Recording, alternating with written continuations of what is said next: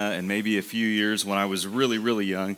Uh, with the exception of those few years, I've spent my entire life in a small town, a town of, I would say, probably 1,400 people or less. And uh, I love living in a small town, but uh, I'm sure most of you in here have probably lived in a small town your whole life, so you understand this. One of the things that we sort of accept as as just part of living in a small town is that everyone knows everybody else's business. And even if they don't know your business, they'll just make something else up so it sounds like they know your business. Um, that's kind of how it works, right? In a small town, everybody knows everyone else. And um, if you're anything like me, you uh, hear a lot of sentences. Maybe even you start some sentences with things like this Have you heard about so and so? Or, uh, hey, you didn't hear this from me, but, and then we go on to tell them. Or, hey, I'm not supposed to say anything, but just don't tell anybody else. And then they do the same thing to somebody else, probably.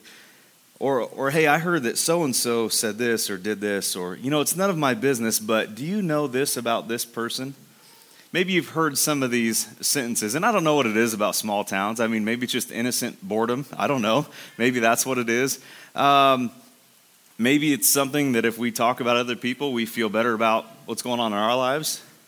Maybe it's even worse than that. Maybe it's we like to use knowledge as a weapon. Maybe we feel like we can have the upper hand. You know, if if if something happens, we might have some. Uh, um, you know, something to hold over somebody else's head, maybe to use as, as, as leverage there. I, I don't know what it is, but I think, truth be told, we tend to kind of like gossip. We like gossip. And sometimes we like it to the point where we're even let down. When we go to tell somebody something and they've already heard it from somebody else, we're like, oh man, you know, you know we, we feel let down, or, or maybe we feel a sense of accomplishment when we hear something before somebody else does. You know, we feel good about that. And we know, I think, most of you who have grown up in the church, we know that we shouldn't gossip. The Bible talks about it. And so, what we do to try to make ourselves feel better about it is we try to call it something else. Well, it's not really gossip. You know, I'm just, you know, or, or we say, well, is it really gossip if it's true? You know, we say things like that to try to make it seem like gossip really isn't gossip. Which brings up an interesting question Can gossip ever be a good thing? Is gossip ever a good thing? I was actually kind of trying to think of uh, illustrations that kind of explain this, and I stumbled on a, a news program, and the news anchor was saying, uh, and they asked that question: Is gossip a good thing? And they were uh, went on to explain that gossip is actually scientists have, have uh, found that gossip is actually good. It lowers your heart rate and it does this. And I'm like, come on, what a load of garbage. But they're trying to convince people that gossip is actually a good thing.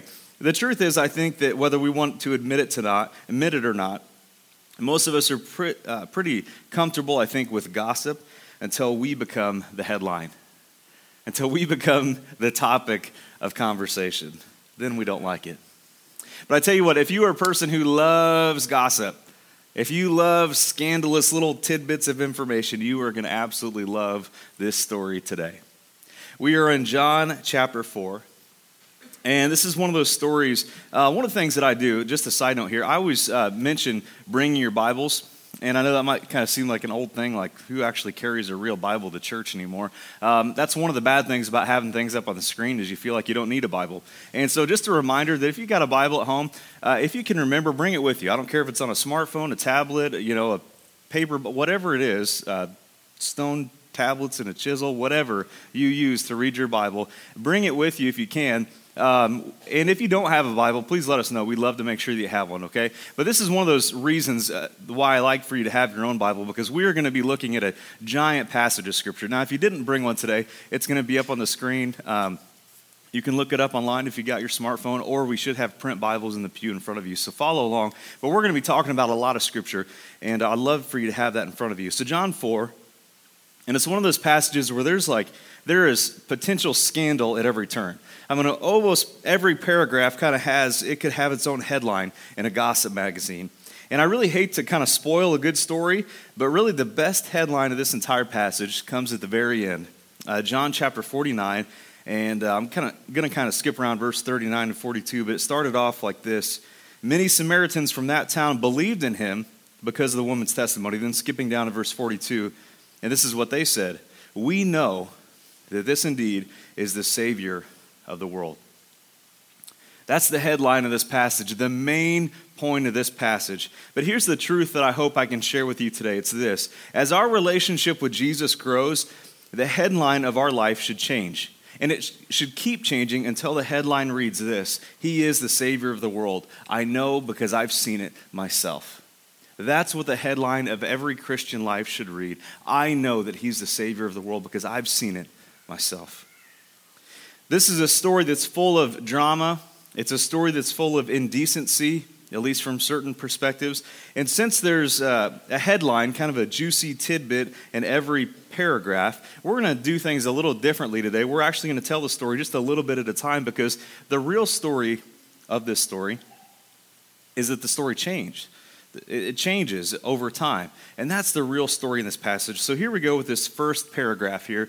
Uh, just keep your Bibles open. John chapter 4, we're going to start with verses 1 through 6. It says, Now when Jesus learned that the Pharisees had, had heard that Jesus was making and baptizing more disciples than John, although Jesus himself did not baptize, but only his disciples, he left Judea and departed again for Galilee.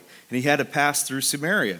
And he came to a, a, ta- to a town of Samaria called Sychar, near the field that Joseph had given to his son, Jacob had given to his son Joseph, sorry. Jacob's well was there, so Jesus, wearied as, as he was from his journey, was sitting beside the well. It was about the sixth hour. Now, every good story I learned growing up um, in English class, every good story has tension. There's a protagonist and there's an antagonist. And one of the things, common things that we see in the story of Jesus is this constant tension between Jesus and the religious leaders, the Pharisees of that day. And really, there was tension between these people, uh, these two groups, before Jesus even arrived on the scene. And we know that. We started this series uh, before Christmas. We kind of used this uh, Carpenter Son series to build up to Christmas. And we told kind of the story of Jesus' birth. And that's what we're doing through this whole series, talking about who Jesus is. And uh, after Christmas, we began to talk about Jesus' ministry, and it started with John the Baptist, because John the Baptist was the one that kind of prepared the way for Jesus. And you might remember we preached on this passage, I preached on this passage, and John the Baptist, uh, when he saw the Pharisees coming to him, he's out in the middle of nowhere, he's wearing camel's hair, he's eating locusts, doing all kinds of weird stuff. And despite the fact that he's out in the middle of nowhere, people are flocking to hear what he has to say. So the Pharisees show up, and he says, You brood of vipers. He says, Who warned you about the coming judgment? And he told them to repent, to turn. Now, that was big. He was telling the religious people that they needed to repent. To repent means to turn. That means you did something wrong. And that was something they were not willing to admit. He knew that. And they hated him for it. But he was calling them to turn, to turn from their sin, to turn from their empty religion. And so then Jesus arrives and people begin to follow Jesus. And we read it right here in this passage. The Pharisees heard that Jesus was making even more disciples than John. So the Pharisees began to kind of set their sights on Jesus. And it says, for that reason, Jesus left Judea and went to Galilee. So I want you to understand what's going on in this story. Tension is mounting. Some people already wanted Jesus dead. We read in other passages that his time had not yet come, but there were people that wanted Jesus dead already. Now, we read here that for that reason he left Judea, went to Galilee, and that wasn't uncommon. But what is kind of uncommon here is the way that he decided to do that. And we've got a map here to kind of illustrate what happened. If you can kind of see these, uh, there's not much color variation here, but that blue path is the most direct uh, path you can see uh, from Judea to, um, to Galilee. And you can see that blue path. And for whatever reason, the Jews did not take that blue path, even though it was the most direct route. Instead, you can see they went way around, which we never do that, right? The only reason we ever go around is because there's an interstate. There were no interstates, they were on foot. And so this was a huge inconvenience. So, why is it that people went all the way around? Well, you see right there in the middle, there's a place called Samaria. And you can see Sychar's on there. And that's where Jesus decided to go through. Why did Jesus do that? Why did people decide to go all the way, all the way around Samaria? Well, Samaritans were not well liked by the Jews and, and vice versa. The Samaritans would have been considered uh, half breeds by the Jews. That's what they would have called them. And this whole uh, problem came from, I think it was about seven years before, the Assyrians had defeated the northern kingdom of Israel. You might remember after David and then after Solomon, the kingdom divided. It wasn't just one kingdom, it was two The northern kingdom was Israel, the southern kingdom was Judah. This was the divided kingdom. And the northern kingdom was defeated by the Assyrians. And what the Assyrians did was they uh, took the city, and took the land. They, they deported all the Jews, oh, not all the Jews, excuse me, they left some Jews behind. They deported most of the Jews, and then they repopulated that town with other people that they had already conquered, and they also filled that town with other Assyrians. And so it becomes this hodgepodge of people. People that had already been defeated by the Assyrians were relocated there. There were Assyrians there, and then there was a few Jews left. And of course, they're living in a community together. They begin to intermarry. And so um, basically, there's their blood is mixed, their religions start to mix. I can remember I went to uh, Haiti when I was in college, and one of the things that just blew my mind, if you know anything about the history of Haiti, it was settled by the, the French. They had their Catholic views. They brought slaves from Africa and they had their voodoo views. And so they basically forced these Africans into believing Catholicism, but they still had all these voodoo traditions. And so uh, what happened now is you go to Haiti, and I was talking to somebody, and he said, You know, when you go into these really remote places in Haiti, some of the really small towns, when you go to visit the Catholic priest in the town, he's also the voodoo witch doctor for the town. I mean, that's how intertwined their religions are. And that's kind of what happens here. There, there's an intertwining of not just blood, but of religions. There's some, there's some Jewish beliefs in there, but there's some pagan beliefs as well. And so that was the reason why the Jews hated the Samaritans. There were racial tensions, religious tensions, political tensions. These people did not like each other to the point where they went all the way around Samaria just to stay away from the Samaritans. But it says here that Jesus had to go through Samaria. Why did he have to? He didn't have to. Most people didn't, but he did. Was he in a rush? Did he need to buy some time away from the religious leaders so he went to, to where he knew they wouldn't be?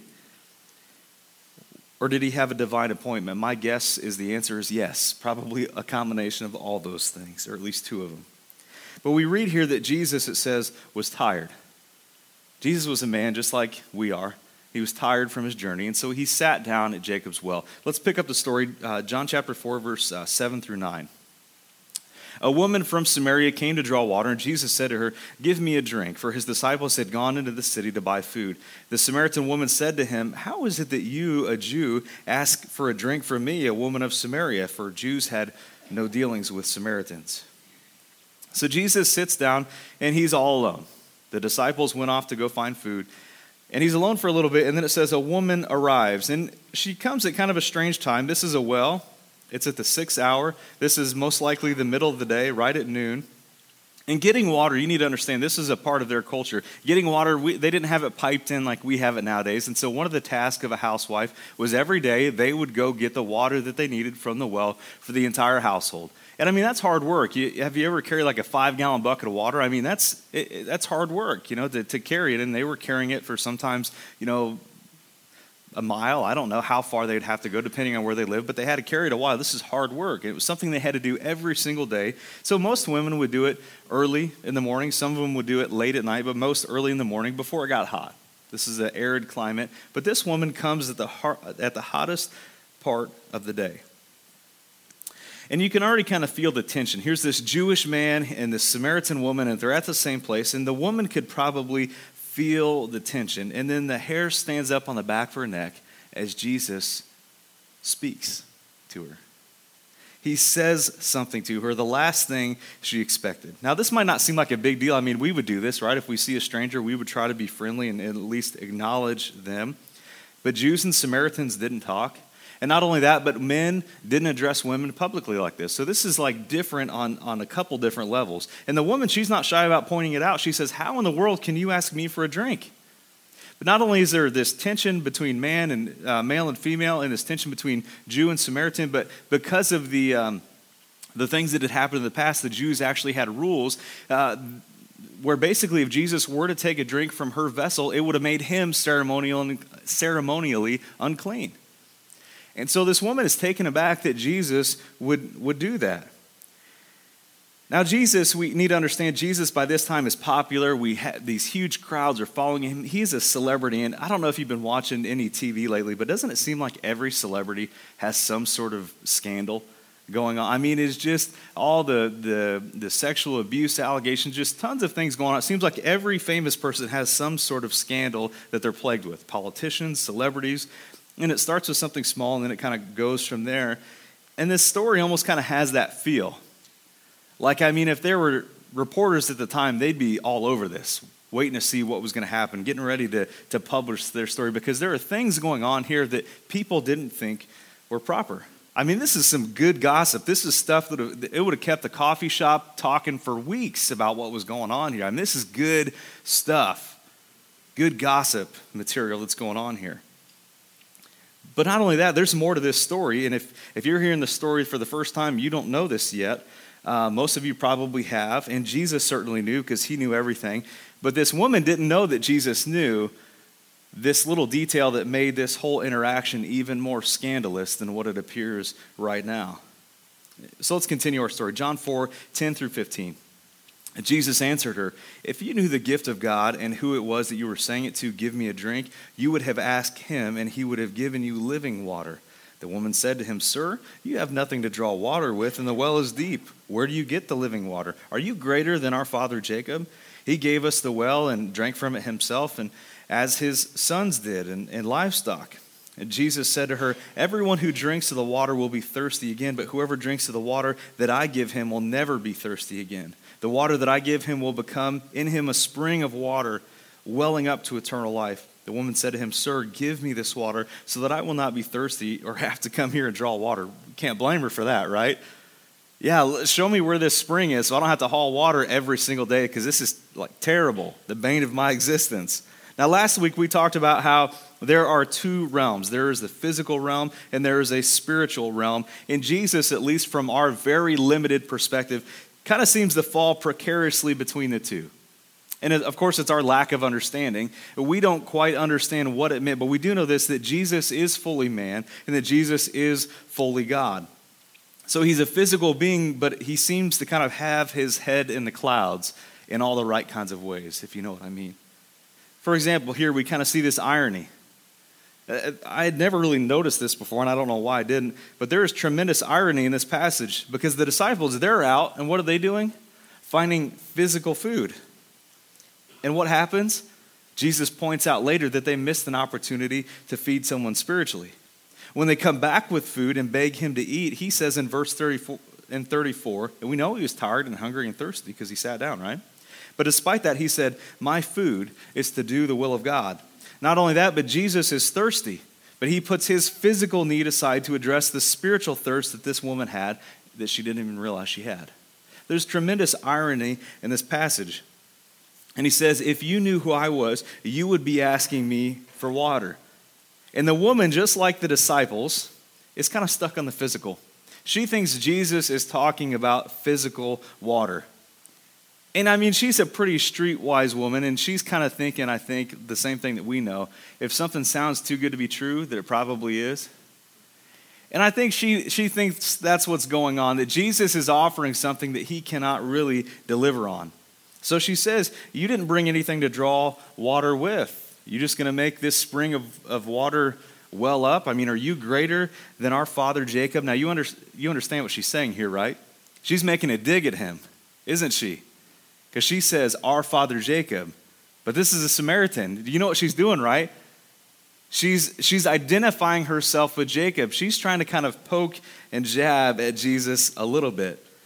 And she expects Jesus to answer, No, of course I'm not greater than Jacob, but Jesus doesn't say that. She asks the question, Where are you going to get this living water? Her mind is focused on this active source of flowing water, but Jesus meant something else. He wasn't talking about physical water he was pointing all the way back to the Old Testament. All throughout the Old Testament, the Bible talks about living water. You can read about it in the Psalms, you can read about it in Isaiah, all throughout the scripture. Just to give you one picture of this, Isaiah 44 3 says this For I will pour water on a thirsty land and streams on the dry ground. You say, well, that sounds like water, right? Then he goes on I will pour out my spirit upon your offspring, my blessings on your descendants. That's the kind of water that Jesus is talking about spiritual life. Water gives life, right? We know that. It's like eh, you see a stream in a desert and you take like a, a zoomed out aerial view. and it's just completely brown and dead except for this little strip of green, right? Following the river. Water gives life. Jesus isn't talking about physical water, he's talking about spiritual life. And you can already see, I told you that the real story was how the, this story changes, how her perspective changes over time. It's already starting to change. When she first spoke to Jesus, what did she say? Called him a Jew. How is it that a Jew can talk to a Samaritan? But now she begins to call him Sir. There's a change already. Let's continue on. John 4, John 4 16 through 26. Jesus said to her, Go and call your husband and come here. The woman answered him, I, I have no husband. Jesus said to her, You're right in saying, I have no husband, for you have had five husbands, and the one that you have now is not your husband, so what you've said is true. The woman said to him, Sir, I perceive that you are a prophet. Our fathers worshipped on this mountain, but you say that in Jerusalem is the place where people ought to worship. Jesus said to her, Woman, believe me, the hour is coming when neither on this mountain nor in Jerusalem uh, will you worship the Father. You will worship what you do not know. We worship what we know, for salvation is, for the, for, is from the Jews. But the hour is coming and is now here when the true worshipers will worship the Father in spirit and truth. For the Father is seeking such people to worship him. God is spirit, and those who worship him must worship in spirit and truth. The woman said to him, I know that the Messiah is coming, who is called the Christ, and when he comes, he will tell us all these things. And Jesus said to her, I who speak to you am he. This conversation takes a bit of a uh, uncomfortable turn, doesn't it? Kind of out of nowhere. And of all the gossip worthy plot lines in this story, this by far I think is the most provocative. It's the whole reason why she came to gather water in the middle of the day when nobody else was there. That was intentional. It wasn't bad planning, it was perfect planning on her part, or at least so she thought, and ended up being perfect planning for her. She planned it. She wanted to be there when no one else was there. It also explains, if you got your Bible there, she goes from being pretty talkative, right? Count her words that she speaks in the beginning, and then count her words when she speaks here. Her word count significantly decreases. She gets real quiet, real quick, when Jesus starts talking about this stuff.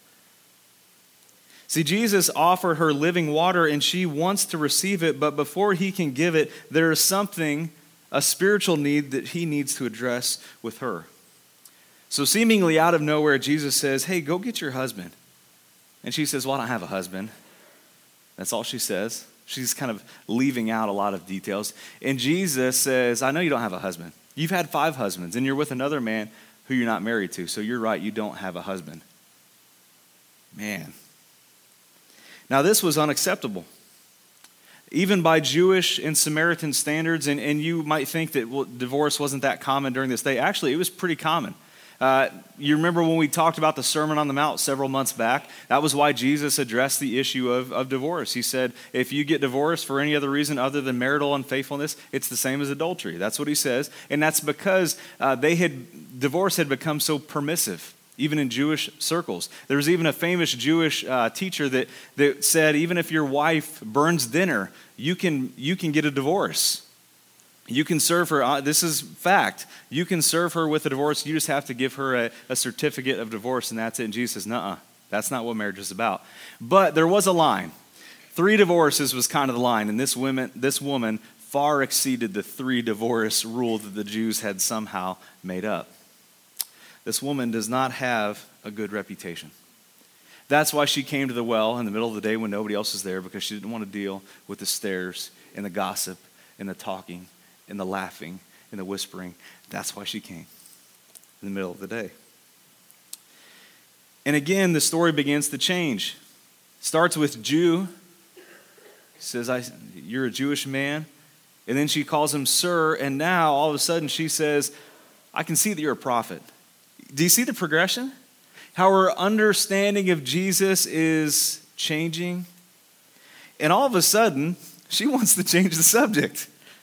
She doesn't want to talk about what Jesus has brought up. And it's, it's interesting as her understanding of Jesus deepens, the personal nature of faith deepens. Jesus begins to get to the heart, and she's uncomfortable with it. She realizes that faith is actually going to have to require something of her. And so she, you know what she does? She, she puts the brakes on big time.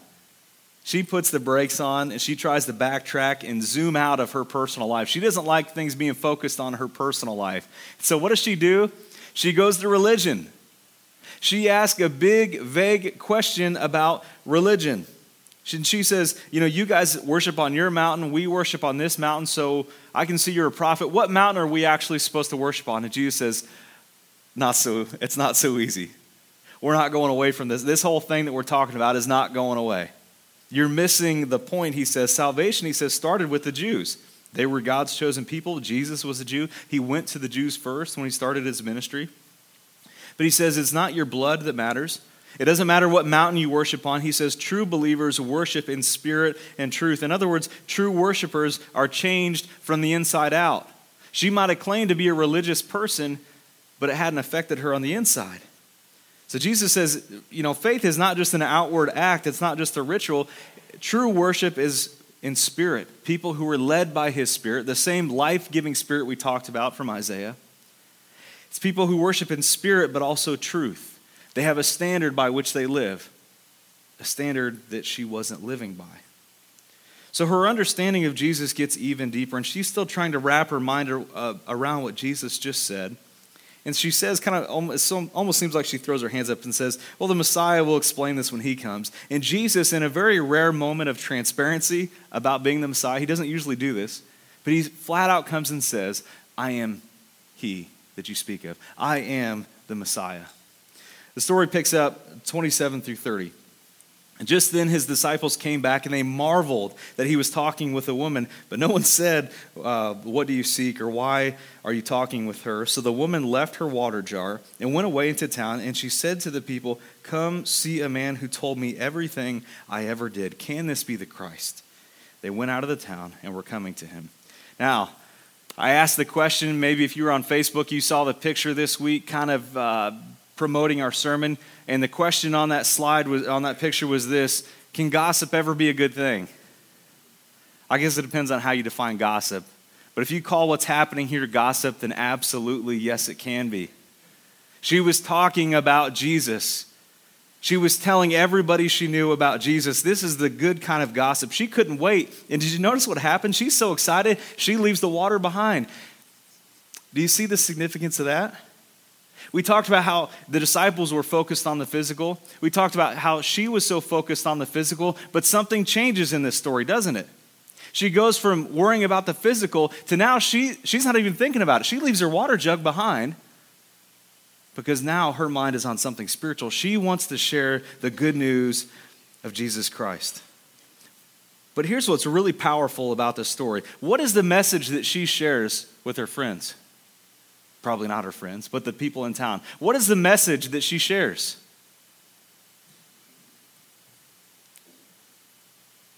She comes to them and says, You already know about me. You know my reputation. You guys talk about it all the time, let's be honest. But here's a guy who knew everything about me. What a powerful, te- what a strange testimony, isn't it? What a strange thing for her to say. Come see the man who knew everything about me.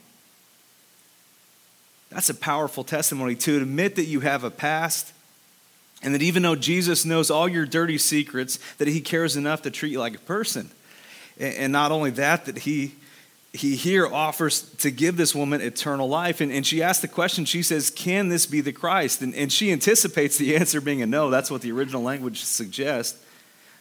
But instead it says, Many people believed because of what she said. There was no pride and her testimony, she put it all out there, didn't she? There's no sugarcoating what she had done. She just simply laid it out for people. Come see the man who's told me everything I ever did. Concluding the story, John 39 through 42. Many Samaritans from that town believed in him because the woman's testimony. He told me everything that I ever did. So when the Samaritans came to him, they asked him to stay with them, and he stayed there two days, and many more believed because of his word. And they said to the woman, It is no longer because of what you said that we believe, for we have heard it for ourselves, and we know that this indeed is the Savior of the world. Many people believe because of her testimony, but again, do you see the progression here? Do you, do you see that things change? It goes from believing because of what she said to seeing it for themselves. We know He's the Savior of the world. This is a beautiful story, isn't it? And I, I grew up hearing this story. I've heard it a thousand times, and every time I hear about it, something changes about my perspective. I understand it at a deeper level, and that certainly happened this week.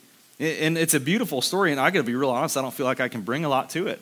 I kind of tells it stuff, it kind of teaches itself, doesn't it? I'm not giving you a whole lot other than what's right here. Because it's a great story that shows progression, shows progression from Jew to Sir to prophet and then to Christ, the Messiah, the Savior of the world. Her understanding of Jesus changed as she was with him. And I want to ask you a question. Where does your understanding, your belief in Jesus fall within that progression? When you walked into the doors today, and as you're sitting here in your seats, what do you believe about Jesus? Where does it fall in this scale? She thought he's just the Jewish man at first. Maybe that's what you think about Jesus, that Jesus is just a man that lived long ago. Maybe he was a good guy, maybe he wasn't. Then she addresses him as Sir. Maybe you just think that Jesus was a good teacher. Then she calls him prophet. Maybe you just think Jesus was some sort of prophet. But then she says, No, he's the Christ, he's the Messiah. What do you believe about him? That's what this series is all about asking who Jesus really is, what the Bible says about him, and what you believe. You know, this woman, she had some idea about religion. She knew about God and worship, but it wasn't personal. It hadn't, it hadn't touched her heart yet. It was this distant thing. And Jesus says that's not faith, that's religion. That's empty religion. That's going through the motions when you don't really believe. And, and I feel very strongly that that happens a lot in the church today. There's a lot of people, and I think they're well intentioned, and I think they want better, I, I think. But they have this sense like that they should do religious things, but it, it's just kind of like they feel like they're checking boxes. You know, they feel like they're just going through the motions, right? We talk about it all the time that it feels like we're just doing these things just to sort of check them off the list without really any belief or feeling. Or maybe even without any, any belief. And how do we know that we're doing that? How do we know that we're just coming and doing religious things, but our heart's really not in it? I think here's a good indicator for you, if you're wondering if that's you. If there's a huge gap between your lifestyle here how you act here, what you sing about here, what you read here, and what you study here, if there's a huge gap between what happens here and what happens in your personal life, I would say that's probably a good indicator that when you're here, you're simply going through the motions. And I want to tell you, and hear me, that's okay. I'm not saying it's okay to continue. I'm saying if you walked in the door today and you realized, oh man, that's me. I'm not saying, well, that's it, I'm giving up. No, that's not what I'm saying. I'm saying, don't stop there. Don't let that be all this is, just going through the motions. We can put on a great religious, religious looking show, but true worship is when we worship in spirit and truth, when we allow the Word of God to be the standard by which we live, when we allow His Spirit to, to move in us and to guide us and to do the things that He's called us to do. And you need to understand, just like the woman, as you pursue a relationship with Christ, your understanding deepens. And I want to tell you that I don't care where you start. I don't care if you walked in here today and maybe you didn't believe a thing about Jesus. Again, that's okay if that's where you're starting from. You just can't stay there. You can't stay there. It's got to progress. And as the woman starts, she doesn't know anything about Jesus. And, and how, how could she? Nobody shared Jesus with her but her relationship with God progresses. And the same thing needs to be true about us. We can't just let this be some empty religious show. We have to have a relationship with Jesus. And as our relationship with Jesus grows, the headline of our life should change, and it's going to keep changing until the headline reads, He is the Savior of the world. I know because I've seen it myself. That needs to be the headline of our lives. That became the headline of this woman's life. That needs to be our headline as well. Let's pray.